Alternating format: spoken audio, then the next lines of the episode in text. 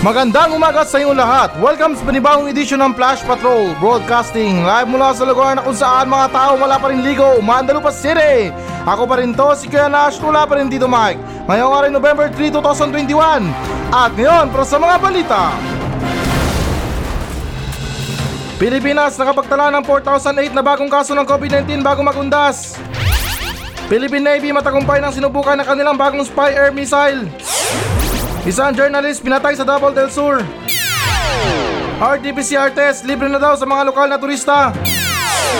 Si Ian Gasa gumastos raw ng 1.5 million pesos para sa billboard proposal niyang inaalay kay Jennie ng Blackpink. Pilipinas nakapagtala ng 4,008 na bagong kaso ng COVID-19 bago magundas. So what's up na ayon sa balita na to na sobrang gulo, Sinasaad dito na nakapagtala raw ng 408 ng mga bagong kaso ng COVID-19 ng Pilipinas sa gitna ng paghahanda ng mga Pilipino para sa paggunita ng undas. Ngunit sinasaad din sa balita na to na ani doon ni Vaccine Czar Carlito Galvez Nasa 1.5 million na daily vaccination raw ang kanilang target upang maranasan daw ng mga Pinoy ang Happy Christmas sa Disyembre. Oh, di ba? Napakagulo. Yung tipo na lumalala na yung kaso tapos may target-target pa. At yung tipo din na parang lumalangoy ka tapos nauubusan ka na ng hininga pero sabi ng ano mo, ng ano ba, yung coach mo, wag na, di, di bale na. Okay lang na mawalan ka ng hininga basta makarating ka sa dulo. Anong point ng sinasabi nilang Happy Christmas? Eh kung ngayong undas pa lang nagsisitaasan na yung mga kaso. Huwag yung sabihin na invited na yung COVID sa mga Christmas party natin ha. Yan, dyan nangangamba na ako ha. Meron na tayong 408 na kaso or bagong kaso ng COVID-19 bago magundas. Ano na lang kaya mangyayari bago magpasko, bago mag New Year? Tapos next year may bonus pa. Chinese New Year. Ano na lang kaya mangyayari sa bansa natin kung ipagpapatuloy natin ang mga ganito? Baka tama na yung mga pinagsasabi ng mga ibang bansa sa Pilipinas na itong bansang Pilipinas breeding ground to ng COVID. Ibang klase magparami. Araw-araw nanganganak. Pero hindi naman sa amin na masama at hindi naman sa dinadown yung sariling bansa natin. Um, ako I love Pilipinas. Pero I hate some Pilipino. Kasi ilan sa mga Pilipino parang ano ba? Parang hindi naman sa ano ha, yung, yung hangul ba? Yung parang hangul na hangul sa mga pasyalan, hangul-hangul na sa mga ganyan, tulad ng mga undas na to. Hindi naman sa ano sa inyo ha, hindi ba kayo makapunta nung mga day off nyo? Hindi ba kayo nagpunta sa kanila nung mga panahon na wala kayong ginagawa sa mga bahay nyo? Hindi nyo man lang naisip yan? Talagang araw ba talaga dapat ng undas bago pumunta dun sa mga namatay nyo sa buhay? Ay, namatay sa buhay. Yung mga mahal nyo sa buhay na namayapa na? Kaya kung bakit na ngayon pa kayo makipagsiksikan sa maraming tao, sa araw pa mismo ng undas. Ano, payabangan kayo ng spaghetti na oh, mas makulay yung spaghetti namin. Oh, kami, the soft drinks, kayo, the juice lang. Ngayon ba yung labanan sa mga pagbisita natin sa sementeryo? Payabangan ng mga outfit, payabangan ng mga pagkain, pagandaan ng mga lapida, pagandaan ng mga posisyon or pwesto sa mga sementeryo? Ako, okay lang naman sa akin eh. At saka totally na wala naman akong pakialam sa pagbisita nyo sa mga sementeryo na yan. Magus na wala naman akong karapatan para pigilan kayo, di ba? Kasi wala rin akong magagawa, mahal yung sa buhay yan, dapat yung bisitahin. Pero yung sa akin lang ha, kung ganito na lang tayo parati, malit na okasyon tataas yung mga kaso, ay sino ba naman ang hindi magagalit or mabubuisit sa mga ganyan? Yung tipo na yung mga katulad namin na nag-e-effort na talaga para hindi na lumala yung COVID o yung mga kaso ng COVID, eh siya naman itong mga taong pasaway na nag-aasik pa ng lagim. Kasi ganito yan ha, although na hindi naman tayo pinababayaan ng gobyerno, sa mga responde nila medyo okay naman tayo or medyo okay naman sila, pero tayo mga Pilipino hindi ba natin naisip na yung mga ginagastos ng gobyerno sa pandemya na to, kung walang pandemya, yung mga pondo na inilalaan nila, mailaan pa nila sa ibang proyekto, yung tipo rin na kahit suntok sa buwan na libreng pabahay sa mga Pilipino, libreng tulay, libreng mga saklay, libreng wheelchair, at libreng pagpapacheck up sa mga taong may sakit. Sabihin na natin na napaka-imposible na mangyari yun. Pero ano ba, don't lose hope. Eh, may, may paraan pa rin or darating din ang panahon na yung mga namumuno dyan sa gobyerno, mauuntog ang ulo nila, sabay sabi na, oh, kailangan ng mga Pilipino yung tulong. Oh, di ba? Kahit na para sa inyo na sabihin nyo malabo mangyari, pero Huwag tayo mawalan ng pag-asa, may chance pa rin na mangyari yun. Pero anyways, kaya parang medyo nabubuisit talaga ako dito. Kasi para sa akin parang nasasayangan talaga ako eh. Sa kabila ng mga ano, anomalya sa mga pagresponde, yung mga PPE bawat isa nagkakahalaga ng 15,000, 30,000, iba pa yung mga benefits na nawawala. O, di ba? Isipin natin ha, kung itong pandemya na dumating sa atin na nakakatakot at nakakamatay, eh tingin ko para sa gobyerno, buenas to. Or kung hindi naman kaya, blessing. Hindi ko na kailangan pahabain pa yung mga ano, pagresponde ng gobyerno sa pandemya. Kayo-kayo na rin mismo nakakaramdam sa pinaggagawa nila. Although na medyo nakakatulong pero hindi talaga totally para sa akin. Dahil hindi naman to Russia ang Pilipinas para mahirapan sila sa pagresponde. Nung una yung pagresponde nila okay naman ha. Lahat ng mga tao sumusunod. Pero ngayon hindi ko maintindihan kung bakit na nagkaburilyaso na. Pero anyways, na ito idagdag ko lang din. Nabanggit din pala dito yung 4,008 na mga bagong kaso ng COVID-19 sa Pilipinas ay naitala to bago pa daw magundas. Medyo marami-raming entry to para sa mga sementeryo. Tiba-tiba na naman yung mga supultolero natin. Hindi man sa kanila yung mga paghukay ngayon.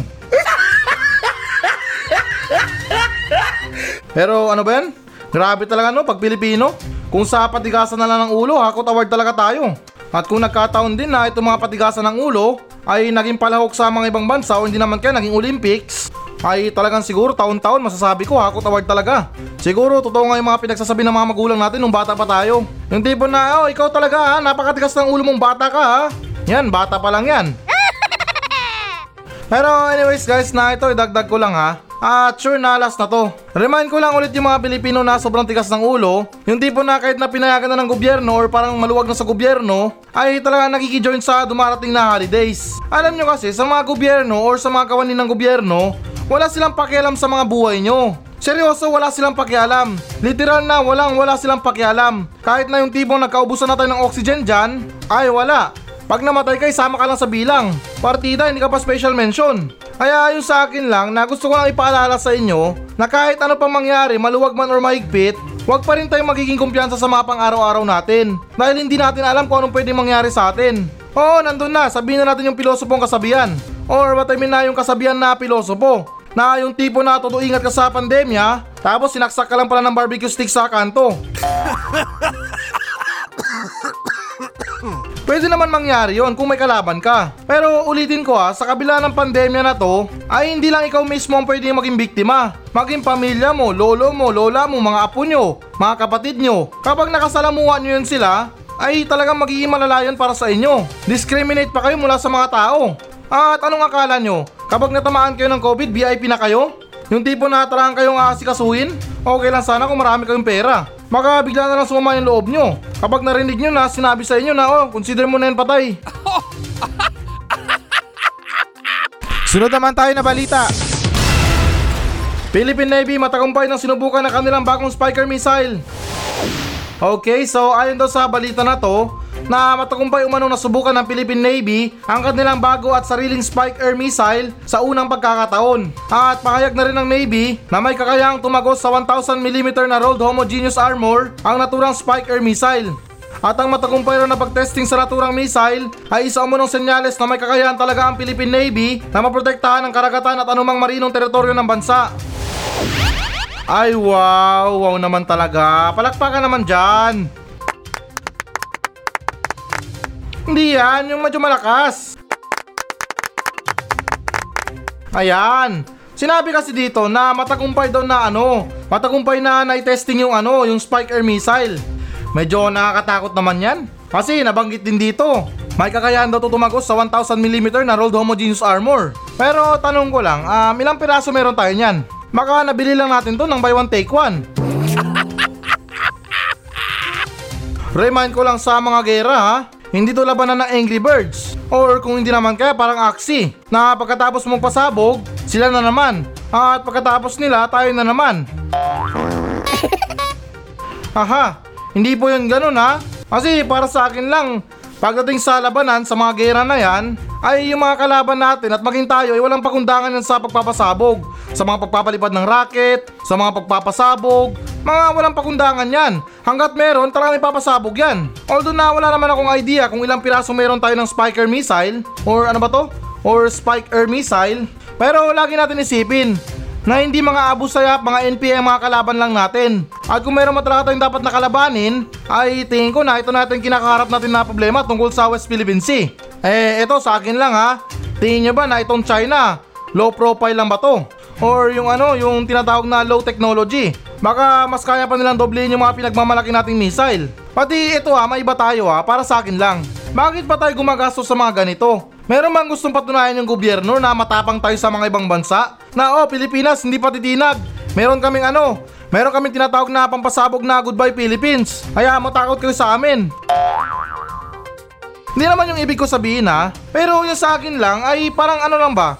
Parang gastos lang to or parang pagsasayang ng pera lang ba? Bakit pa natin kailangan na maganda sa mga ganito? Ay kung pwedeng pwede naman natin pairalin yung ano, yung kapayapaan. Hindi natin kailangan na magyabang dyan sa ibang bansa na meron tayong ganito na dapat matakot sila sa atin na para sa akin hindi naman kailangan yung ganun. Kung sa tingin natin na inaapit tayo ng ibang bansa, ay tingin ko na pwede naman tayo humingi ng tulong sa mas malaki at maaasahan na ibang bansa. Kaliit-liit ng Pilipinas, ano ba kayo? Tapos nagmamatapang tayo? Hindi naman sinasabi na oh, ibaba nyo na yung bandera nyo, duwag tayo mga Pilipino. Linawin ko hindi naman sa ganun ha, kasi ito talaga yung point ko sa mga sinasabi ko. Marami pa rin mga Pilipino ang kulang sa atensyon sa medical ngayon. Mga Pilipinong may sakit, mga Pilipinong ano, may karamdaman, mga Pilipinong hirap na magpatingin sa doktor dahil sa kahirapan. Alam nyo, nalulungkot talaga ako para sa kanila. Kasi yung gobyerno nagsasayang ng pera sa mga pasabog na to, sa mga missile, sa mga pagbili ng mga walang kwentang bagay, kaysa naman natulungan yung mga kapwa nila Pilipino.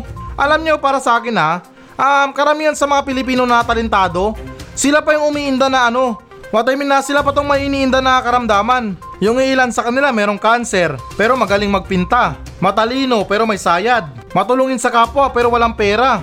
Pero ayan guys, ha, pansin nyo ha. Kung sino pa tong merong karamdaman, sila pa yata tong merong magandang ambag sa Pilipinas. Pero kung pansin nyo rin ha, yung mga tambay na yan, yung mga addict na yan, yung mga magnanakaw, pagala-gala dyan sa kalye, mangloko ng mga kapwa nila Pilipino, ay sila pa tong mahirap na mamatay. Diyan talaga ako nagtataka sa mga ano, sa kalusugan ng mga Pilipino. Kung sino pa yung merong ambag sa Pilipinas, magaling magpinta, magaling magsulat, magaling magdrawing, ay sila pa tong kadalasan na uminda ng karamdaman. Pero ulitin ko ha, yung mga addict, yung mga tambay, yung mga walang magawa sa buhay, manloko ng kapwa, ay yun pa ang matitibay. Pero anyway, sa kabila nun ay yung punto ko lang dito, instead na magsayang yung gobyerno sa mga ganitong pasabog or sa mga paghanda sa mga gera na yan, ba't di na lang kaya nailaan nila yung pondo para sa mga taong nangangailangan ng medikal? Ulitin ko ha, hindi natin kailangan na magpakita ng dahas para lang galangin tayo. Matibay at bigati na kaibigan lang kailangan natin, sapat na yan. Halimbawa na dyan yung Amerika, yung Russia or hindi naman kaya yung UK. Malalakas na bansa na yan. At tingin ko man kung hindi man nila kakayanin, ay meron din sila mga kaalyado ng ibang bansa. O, di ba? Sapat lang na pakikitungo sa ibang bansa, ay meron na tayong agad na maaasahan. Pero hindi ko naman talaga ibig sabihin na ano, na sabihin ko na oh, lahat ng mga sundalo mag-resign na dahil meron na tayong mga imported na tagapagligtas. Hindi po ganun yung ibig ko sabihin. Yung sa akin lang na tamang lakas lang or kung hindi naman kaya tamang kapangyarihan lang para sa pagkontrol sa mga abusayap, sa mga NPA na yan. O, di ba? Diyan pa lang nga namumblema na tayo. Tapos magyayabang pa tayo sa ibang bansa na oh, tingnan nyo, meron kaming ano, meron kaming Spike Air Missile. Kaya magpalubog ng isang barko. Bakit? Sa mga gera, isang barko lang ba ang kailangan? Sabihin na natin na meron tayong isang daan na Spike Air Missile. Talo pa rin tayo kung meron silang tatlong daan ng mga barko. Kaya pairali na lang natin yung mga peace or yung kapayapaan. Mas okay pa yan kaysa naman na gumamit tayo ng dahas para lang sabihin na galangin tayo.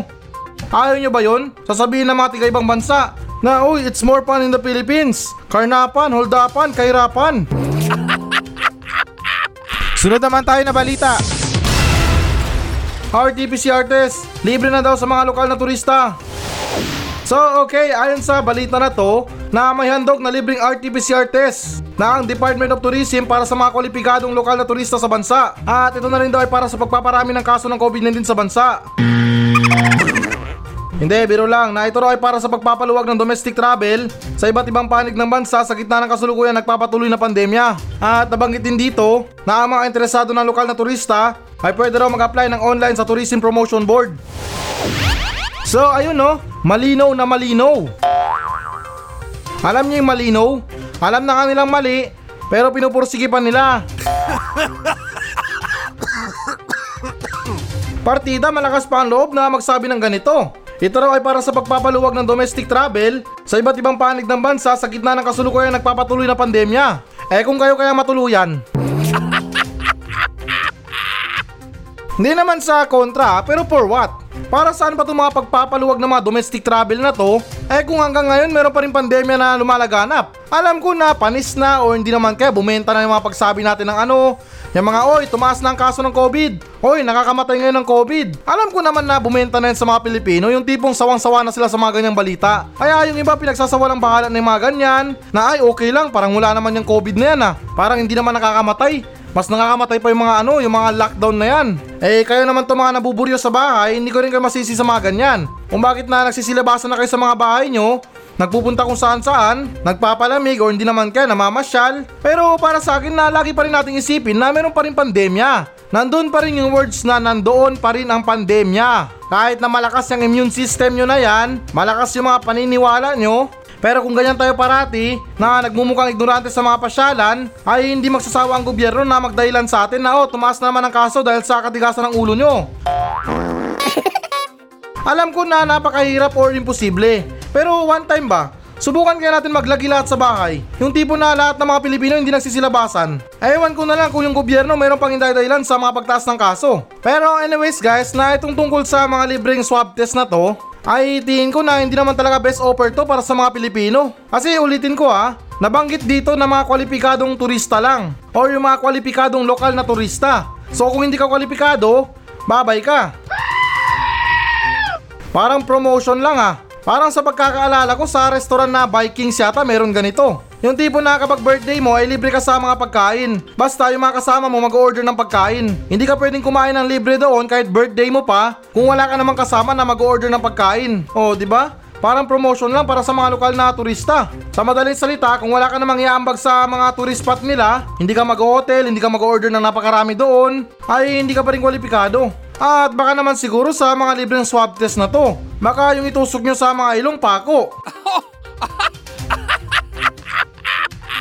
Or kung hindi naman kaya yung welding rod. Eh ano pa ba, mga Pilipino tayo. Pagdating sa mga libre, na naman sa amin na masama pero super tibid talaga. Libre nga pero may option, na parang yung sinabi ko kanina. Pero anyways na ito idagdag ko lang ha, sa mga ginagawang libre ng mga gobyerno sa mga Pilipino, ay para bang yung nangyayari parang sulit na sulit talaga. Seryoso guys ha, hindi naman sa binibigyan ng masamang kahulugan. Kung mapapansin nyo sa mga libreng pagkain na yan, sa mga libreng groceries, sa mga ano, sa mga tulong sa mga sakuna, kung mapapansin nyo doon ha, marahil yung iba sa inyo hindi pinapansin to. Yung mga expiry date ng mga pagkain na ibinibigay sa atin, ay malapit na ma-expired. Kung hindi mga isang buwan na lang ang pagitan, may dalawang buwan na lang. Although na mas maganda yon kasi naman masayang. Pero guys, alam niyo ba yung point doon? Sinasamantala nila yung pagiging mabait sa pagiging wise. Libre nga, malapit naman ma-expired. Libre nga ang swab test pero may kondisyon. Eh ulitin ko, alam niyo naman itong salitang tourism, di ba? Or itong pagiging turista. Subukan nyo nga magpa-swab test nyo ng libre. Tapos yung idahilan nyo, sabihin nyo wala lang, trip nyo lang. Gusto nyo lang malaman kung negative kayo or positive kayo. Ewan ko na lang kung hindi kayang balusin ng walis dyan. Sunod naman tayo na balita. Isang journalist pinatay sa Davao del Sur. So guys, naayon sa balita na to na nakakalungkot na isang journalist na kinilalang si Orlando Dondoy Dinoy ang pinaslang sa loob ng kanyang sariling apartment sa Davao del Sur kamakailan. At sa kasulukuyan, hindi pa rin daw natukoy ng mga otoridad kung sino ang nasa likod ng pamamaslang. At base na rin sa hinala ng mga otoridad na pinaslang si Dinoy ng dahil sa mga trabaho at tungkulin nito sa larangan ng media at pamamahayag. Hay nako, nakakalungkot. Pero unang-una sa lahat na ako'y malugod na nakikiramay sa pamilya ni Orlando mula sa kanyang masalimuot na pagpanaw. Pero ano ba yan? Iba talaga no? What I mean na iba talaga no kapag nagtrabaho yung katotohanan? Or what I mean na gustong ilabas yung katotohanan pero may pumipigil talaga. Kasi ako guys ha, sa pagkakaalam ko sa mga trabaho ng mga journalist, sila tong umaalam ng katotohanan sa nangyayari. Yung tipo na sila nagsusulat, sila nagsisiwalat sa mga tunay na pangyayari. Pero sa kasamaang palad, ay meron talaga mga demonyo na ayaw papigil sa kasamaan nila. Hindi nyo ba alam guys na itong mga journalist na to, sila yung pag-asa natin sa katotohanan? Magkos sila nagsisiwalat sa mga baho ng mga ano, ng mga demonyo. Hindi naman sa nila lahat ha, alam ko meron din mga tiwaling journalist na ito excuse lang ha, 1,000 times na nagpapabayad sila para ibahin yung kwento. Kasi mga journalist sila, paniniwalaan sila ng mga tao na oy ito totoo yan, source ng journalist yan. Pero ulitin ko ha, hindi naman sa amin na masama at hindi naman sa nila lahat. Alam ko na tapat na magtrabaho yung mga journalist kasi nga tulad natin napagod na sila sa mga katarantaduhan ng mga gobyerno or kung hindi naman kaya mga sindikato na yan. Kaya ako gusto ko magbigay pugay sa mga marangal na journalist dito sa Pilipinas dahil sila walang sawa sa pagsusulat sa paglalahad ng mga katotohanan. Although guys na medyo hindi accurate yung mga sinasabi ko pero soon marirealize nyo rin kung gaano kahirap yung mga trabaho ng journalist. Kaya mabuhay lahat ng mga journalist dyan. Ako hindi lang ako sigurado kung masasabi ko yung sarili ko na journalist ako. Kasi nabanggit dito media, tapos pamamahayag. Eh ano bang tawag nyo sa ginagawa ko? Hindi ba ako namamahayag? Pero never mind na lang guys. Puro kalokohan naman to sa akin eh. Pero ako hindi ko rin masasabi na meron din ano, panganib na nag-aabang sa trabaho ko na to. Kasi speaking sa mga media at pamamahayag na yan, ay hindi rin natin masasabi na sa lahat ng mga sinasabi ko ay merong tinatamaan, merong na-open, or hindi naman kaya parang ano ba, kahit hindi naman sila yung pinatata- pinata. Kahit hindi naman sila yung pinapatamaan or pinagsasabihan, eh sila naman to na deny pa si Kibuloy na self-proclaimer. Di naman sa amin na masama pero siya na nagsabi na parang sinabi lang nila na, Uy, yan sinasabi mo para sa akin yan. Tinamaan ako, ouch. Hindi naman sa ano, pero hindi ko rin masisisi ba na mayroong ganung tao talaga. Pero anyways, na yung masasabi ko lang sa mga journalist, eto ulitin ko ha, 1 million excuse para sa mga journalist. Pasintabi lang po sa inyo ha, katuwaan lang po ito. Parang ano kasi, para sa akin yung mga trabaho nyo parang walang pinagkaiba or hindi rin pinagkaiba sa mga ginagawa ng mga chismoso at chismosa. Seryoso guys na hindi naman sa binibigyan ng masamang kahulugan. Kasi parang tama nga naman. Pupunta kayo sa mga ibang lugar para alam-alamin yung mga sikreto ng mga ibang tao or kung hindi naman kaya alamin kung ano nangyayari doon. Sabay kayo naman ito magsisiwalat. Pero iba naman yung sa mga chismoso chismosa na hindi pa nga tapos yung kwento sa kanila may ending na.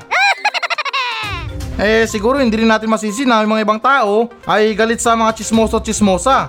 Kaya ayun, yung kadalasan na nangyayari sa kanila ay ewan ko na lang, Diyos na lang siguro ang bahala. Sunod naman tayo na balita. Si Ian Gasa gumastos raw ng 1.5 million pesos para sa billboard proposal niyang inaalay niya kay Jennie ng Blackpink. So guys, naayon sa balita na to na nagpagawa raw ang social media sensation na si Sian Gasa ng isang billboard para lamang magbakasakaling anayahan si Jennie K-pop ng group. Mali, anayahan si Jennie ng K-pop group na Blackpink sa isang dinner. At ayon ni Sian Gasa, nagbayad pa raw siya ng 1.5 million pesos para sa naturang billboard. Uy, Sian Gasa, idol ko to ah. Alam nyo guys na ito para sa akin lang ha. Etong si Sian Gasa, idol na idol ko to eh. Hindi sa ano niya, ha, hindi sa pag-uugali niya. Kasi, eto ha, unahin ko na lang yung pag-uugali niya. Para sa akin din kasi, na itong si Sian Gasa ay merong, ano ba, meron siyang pagka-ignorante. Or kung hindi naman kaya parang ubod ng yabang. Hindi rin kasi porket na kumikita siya ng malaki, ay ganyan na siya umasta sa mga ibang tao. Pero kung tutusin, pwede naman. Mas okay lang kasi kung yung personality niya or yung pagkatao niya na humble lang pero mayaman. Katulad kay ano, kay Elon Musk, yung may-ari ng Tesla, kay Jeff Bezos, may-ari ng Amazon. Yung mga tao na yan, yan yung mga tunay na mayayaman. Tahimik lang sila. Pero yun na nga, doon tayo kay Sian Gasa na yung issue sa kanya na medyo may pagkamayabang o hindi naman kaya ubod ng pagiging ignorante. Pero kaya ko lang nabanggit na idol ko siya kasi ibang klase to si Sian Gasa. Yung tipo na kahit nalugmok na siya sa problema, nabaon na siya, nakulong pa siya, ay nagawa niya pa rin bumangon at kumita ng maraming pera. Wow! Ganon na ganon yung gusto ko sa pagkatao niya. Kahit na ilang beses bumagsak, ilang beses malugi, ilang beses makulong, pagkalaya, ayun, mayaman pa rin. Ulitin ko na ganon yung gusto ko sa pagkatao niya. Kasi sa ating mga Pilipino, ilan sa atin, di ba? Kapag nalugmok sa problema or sa pagkabaon-baon sa utang, wala na. Yung iba, excuse lang, nagpapakamatay na. Pero itong si Sian Gasa, maraming beses ko na to narinig sa balita na maraming ano, maraming na-scam na tao, nakulong pa to. Pero tingnan nyo ngayon, hindi naman sa kinakampiyan ha, meron siyang 1.5 million pesos magpagawa lang ng billboard. As na what I mean na gumawa lang ng billboard para sa proposal niya.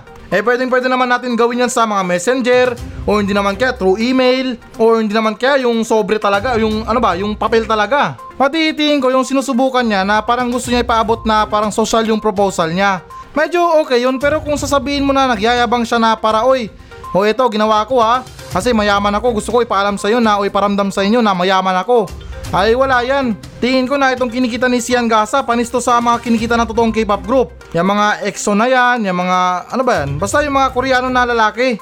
Milyon-milyon talaga ang kinikita nila. Pero tingin ko na nakadepende na rin yan sa taste ni Jenny. Ay este na Jenny pala. Kasi may ilang babae rin na hindi kailangan ng yaman ng isang lalaki para lang sabihin na mahalin niya talaga. Yung ibang babae simple lang. Yung gusto nila na ano ba, yung hindi ma hindi mayabang or hindi naman kaya yung pakitang tao. Yung tapat lang na basta sakto lang siya. Basta yun, alam yun na yun. At siya nga pala guys, para sa mga maswerteng audience na napili na manalo ng 400 pesos, wag na wag yung kalimutan na i-click yung link na na-send sa inyo. Dahil ang purpose nyon para i-set up yung mga date nyo or yung schedule nyo para sa darating na interview para sa inyo. Kaya muli na wag nyong kalimutan na i-click at maglagay ng schedule para sa inyong interview. Kayo na bahala kung saan kayo pwede, kung saan kayo libre. Kayo na magse-set up ng schedule nyo doon. So ayan guys, okay, so muli um, special announcement at special mention na rin para sa mga tao na nakatanggap na ng call at syempre yung limpak-limpak nilang 400 pesos. Mention ko lang ulit yung mga tao na nakareceive na ng call na si Paring Jonel at Maring Jen at Paring JB. Um, para sa inyo, congratulations at nagpapasalamat din ako sa inyo sa pagpapaunlak sa interview. Alam ko na hindi man kalakihan yung 400 pesos na yan, pero tingin ko napakaswerte nyo na dyan. Mantakin nyo, nagsinungaling lang kayo, may 400 pesos na kayo.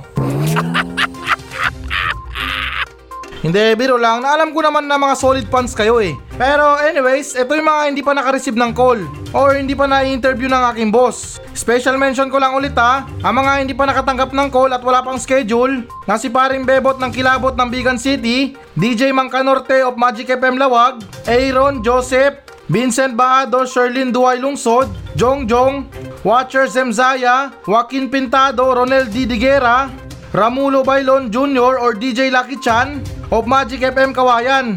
So ayan, special mention sa inyo ha. At kung nakakalimutan nyo man yung instruction natin, ay i-click nyo lang yung link na ibinigay sa inyo or sinend sa inyo. Sabay maglalagay kayo ng schedule doon kung kailan kayo free para ma-schedule natin yung interview nyo sa mga oras na kayang-kaya nyo. Depende sa inyo, kahit madaling araw pa yan, walang problema. At saka guys, na ulitin ko ha, huwag kayong matakot. Wala naman tanong dun tungkol sa mga mat. Wala naman problem solving dun eh.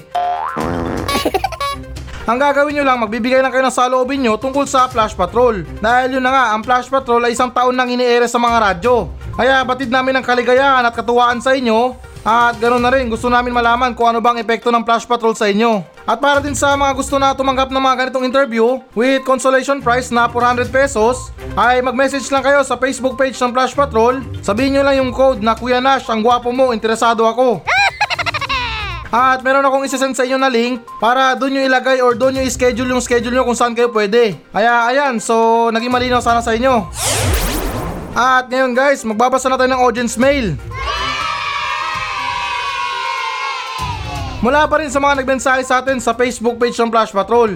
Pero bago pa man ang lahat, na ito gusto ko lang isingit sa ano sa audience mail natin. Marahil yung ilan sa inyo na nakita na yung video ko kung saan na pinag-uusapan namin ng intern ko na si Paring Jeric or Paring Jerry yung tungkol sa nakaraang undas. Or what I mean na yung mga tungkol sa mga balita nung nakaraang undas. Kasi parang napansin ko yung mga ibang comment ng mga tao ha. Parang sineseryoso nila yung mga sinasabi namin.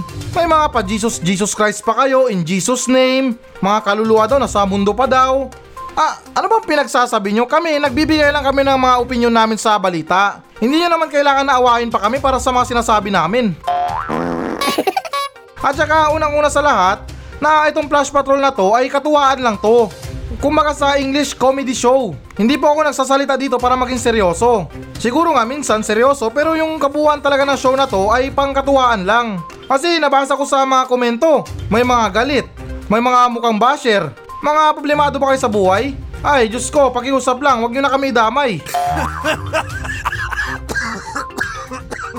Pero ganun pa man na ako nagpapasalamat pa rin ako sa mga walang sawang sumuporta sa mga nag-comment sa video ko na yon. Kita nyo na kung gaano kagwapo yung Kuya Nash nyo. Sobrang pogi 'di ba pag sa camera.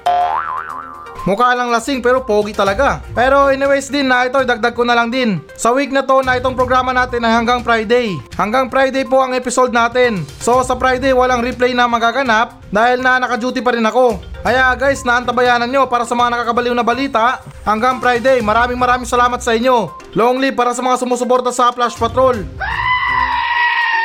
At para naman sa mga hindi, mamatay na kayo. At ngayon guys, babasahin natin yung unang nagmensahe na nagmula kay Sam D or Sam DY. Sinabi niya, Hi Kuya Nash, avid follower po ako ng Spotify nyo from Bulacan. Sam po name ko. Hoy, ang dami naman, Sam po. Hindi, biro lang, Sam. Hihingi lang po sana ako ng advice. Love life po. I have BF po, 4 years na rin po kami. Sa loob ng 4 years relationship, everything was so smooth po. We always give time every rest day namin. We do long rides to ease the stress from work po. Recently, may babaeng na involved. Ang paalam niya po sa akin may ride silang magbabarkada. Hanggang sa naulit ng naulit po. Hinahayaan ko na lang kasi baka ma-stress nga siya sa work at kailangan niya ng freedom. Hindi ko na din siya nakakasama kasi may work din po ako. One night po, this girl messaged me sa FB. She and my BF has a communication po like my BF. Keep sending her video na sinesend din sa akin. It really breaks my heart. I confront my BF regarding this and he said sorry. And he would never do it again. I trust him kasi nga mahal ko. I forgive him. Do you believe in girls' instinct? If ikaw po yung nasa situation ko and I act as if I'm your girlfriend or GF, nakakaya po ba ng konsensya nyo na i-chat ang mga babae eh samantalang yung kami mga legal na girlfriend ay nagkaka-anxiety? Ano po advice na may bibigay nyo sa akin? Maraming salamat po. Whew! Okay na sana eh. Bakit mo ba kasi naluan ng English? Medyo nahirapan ako sa pagbabasa. My God, buti na lang na medyo genius ako sa mga ganyan. Pero anyways, um, okay, let's be serious. Eto para sa akin lang ha, since na-advise ko to para sa'yo, um, wala naman sigurong problema sa pagbibigay nating patawad or pag, ano ba, yung forgiveness natin sa mga mahal natin sa buhay. Especially sa mga boyfriend natin. Alam mo kasi ha, eto kasabihan to ha, yung Diyos nga nagpapatawad tao pa kaya. Eh tayo tao lang tayo eh, nagkakamali, nagkakaroon ng problema, natutokso sa iba, nauutot, nahihiya, nauubusan ng pasensya. Sa mga ganyang relasyon, kahit pa sabihin natin na matibay pa yan sa pundasyon or mas matibay pa yan sa mga mukha ng mga kabit, ay meron din talagang panahon or araw na daraan at daraan kayo sa mga problema na ganyan. Alam ko na masakit para sa inyo na maloko kayo or hindi naman kaya ipagpalit kayo sa iba. Alam ko yan, ramdam ko yan na nasasaktan kayo. Pero lagi nating isipin na itong mga pinagdadaanan natin sa mga relasyon natin ay isa lang tong pagsubok. Kumbaga parang sinusubok lang tayo ng Panginoon sa mga relasyon natin. Kung magtatagal ba tayo or kakayanin natin. Pero sa issue mo na to or sa problema mo na to, na yun na nga, masakit na malaman mo na nagsisinungaling siya sa'yo. Pero sa akin lang na kung isang beses pa lang man to nangyari, ay magagawan pa siguro to ng paraan. Or maayos nyo ba to? Kasi sa 4 years nyo na pagsasama, sayang naman kung masisira lang dahil sa isang pagkakamali. Ulitin ko ha, na alam ko masakit talaga para sa'yo na yung naramdaman mo or yung nalaman mo na meron siyang ibang kasama. Pero doon naman sa katanungan mo, kung nakakaya ba ng konsensya ko na i-chat ang mga ibang babae, samantalang yung kayong mga legal na girlfriend ay nagkaka-anxiety. Pero ito para sa akin ha, advice ko lang sa'yo ha. Um, tingin ko na hindi naman siguro maghanap siya ng iba um, kung tinuruan mo makontento.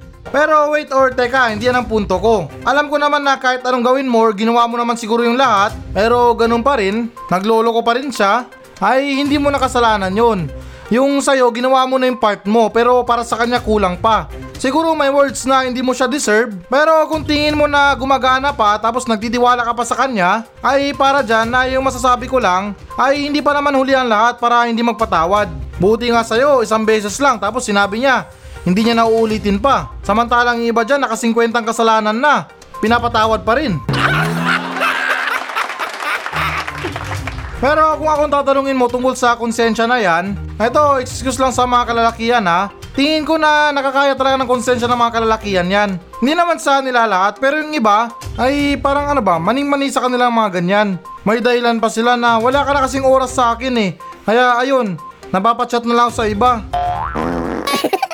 Okay lang yung dahilan mo tungkol sa trabaho. Pero kung yung dahilan niya tungkol naman sa walang kwenta, ay mag-isip-isip ka na doon. Pero anyways, sa kabila lahat ng mga sinabi ko sa'yo, or advice man para sa'yo, sana nga naintindihan mo, Pero remind lang kita na ikaw pa rin ang pipili or magdidesisyon sa mga hakbang nyo sa relasyon nyo. Although na yung mga ibang advice makabuluhan talaga, yung iba parang lasing lang, walang kwenta. Pero nais ko lang talaga ipaalam sa iyo na ikaw pa rin at ikaw pa rin ang masusunod sa mga desisyon mo. Na kung dati mahal na mahal mo talaga siya, tapos ngayon nagkalamat, ah advice ko na rin sa iyo na alalay na lang sa mga relasyon nyo. Kaya ewan ko ba, Pagdating sa mga ganyang problema, napakahirap talaga. Kasi ano ba, damdamin yung talaga nasasaktan dyan. Kaya ako nananawagan ako sa mga senador. Magpatupad kayo ng bagong batas. Libreng saksak sa mga kabit kahit na wag ng libreng bigas. At okay, so yung next naman sa nagmensahe sa atin ay nagmula kay RG Jeric Danyes. Parang itong RG na to, parang motorcycle club yata to ah. Hindi lang ako sure ha, pero napansin ko sa suot mo na best paring Jeric, ay parang masasabi ko na miyembro ka ng RG. Pero anyways na, ito yung mensahe mo, babasahin natin. Sinabi mo Kuya Nash, pa-shoutout naman. Itago nyo na lang ako sa pangalang Loverboy.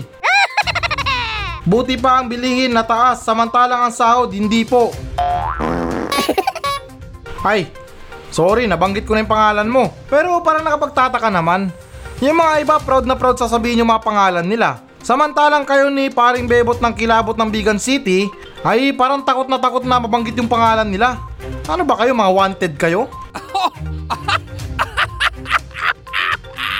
na kung bakit na ayaw nyo ipaalam yung mga pangalan nyo. Pero, ngayon pa man, desisyon nyo yan or gusto nyo yan na itago yung pangalan nyo. So, okay, Mr. Loverboy or paring Loverboy, ay ganun talaga ang buhay or ganun talaga ang buhay natin sa pamimili na tumataas talaga ng tumataas. Pero samantalang yun na yung nirereklamo mo, yung mga sahod natin, hindi. Kaya yung masasabi ko lang talaga dyan sa problema na yan, yan talaga ang logic.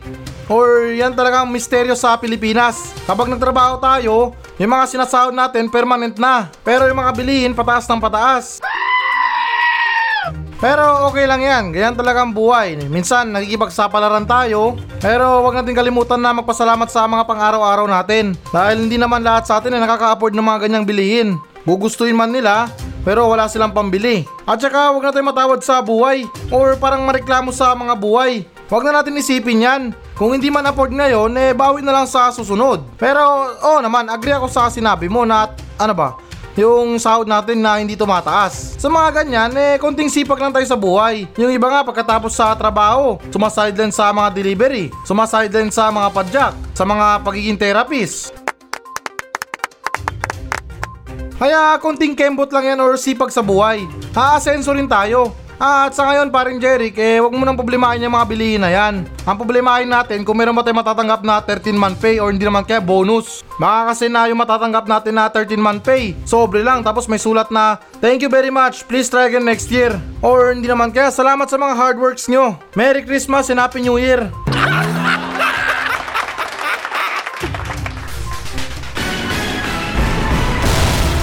Hello guys, bago natin tapusin ang show na to, ay hinikayat ko lang yung mga audience na mag-message sa akin dito sa Mandalupa Station. Lahat ng mga question nyo, lahat ng mga comments, mga complain, or compliments man yan, ay susubukan kong tutugunan lahat yan dito sa aking show. Pumunta lang kayo sa Facebook page ng Flash Patrol at mag-iwan kayo ng message nyo doon kung ano bang gusto nyo iparating. Na kung may problema kayo sa mga buhay nyo, sa mga bahay nyo, kung meron kayong gustong palayasin, ay chance nyo na to na para sabihin sa akin. At ako na mismo ang papalaya sa kanila. At hindi lang nagtatapos doon. Pwedeng pwede ko rin kayong shoutout sa aking show. At ipinapangako ko na matutugunan ko talaga yan. Napaka-desperado ko na sa lahat. Kaya please lang, kung meron talaga kayong mga message, may mga saloobin kayo tungkol sa mga sinasabi ko, ay wag lang kayong mahiya. Kaya tandaan, FB page Flash Patrol. At please guys, pakipollow na rin. Kasi talagang desperado na ako sa buhay.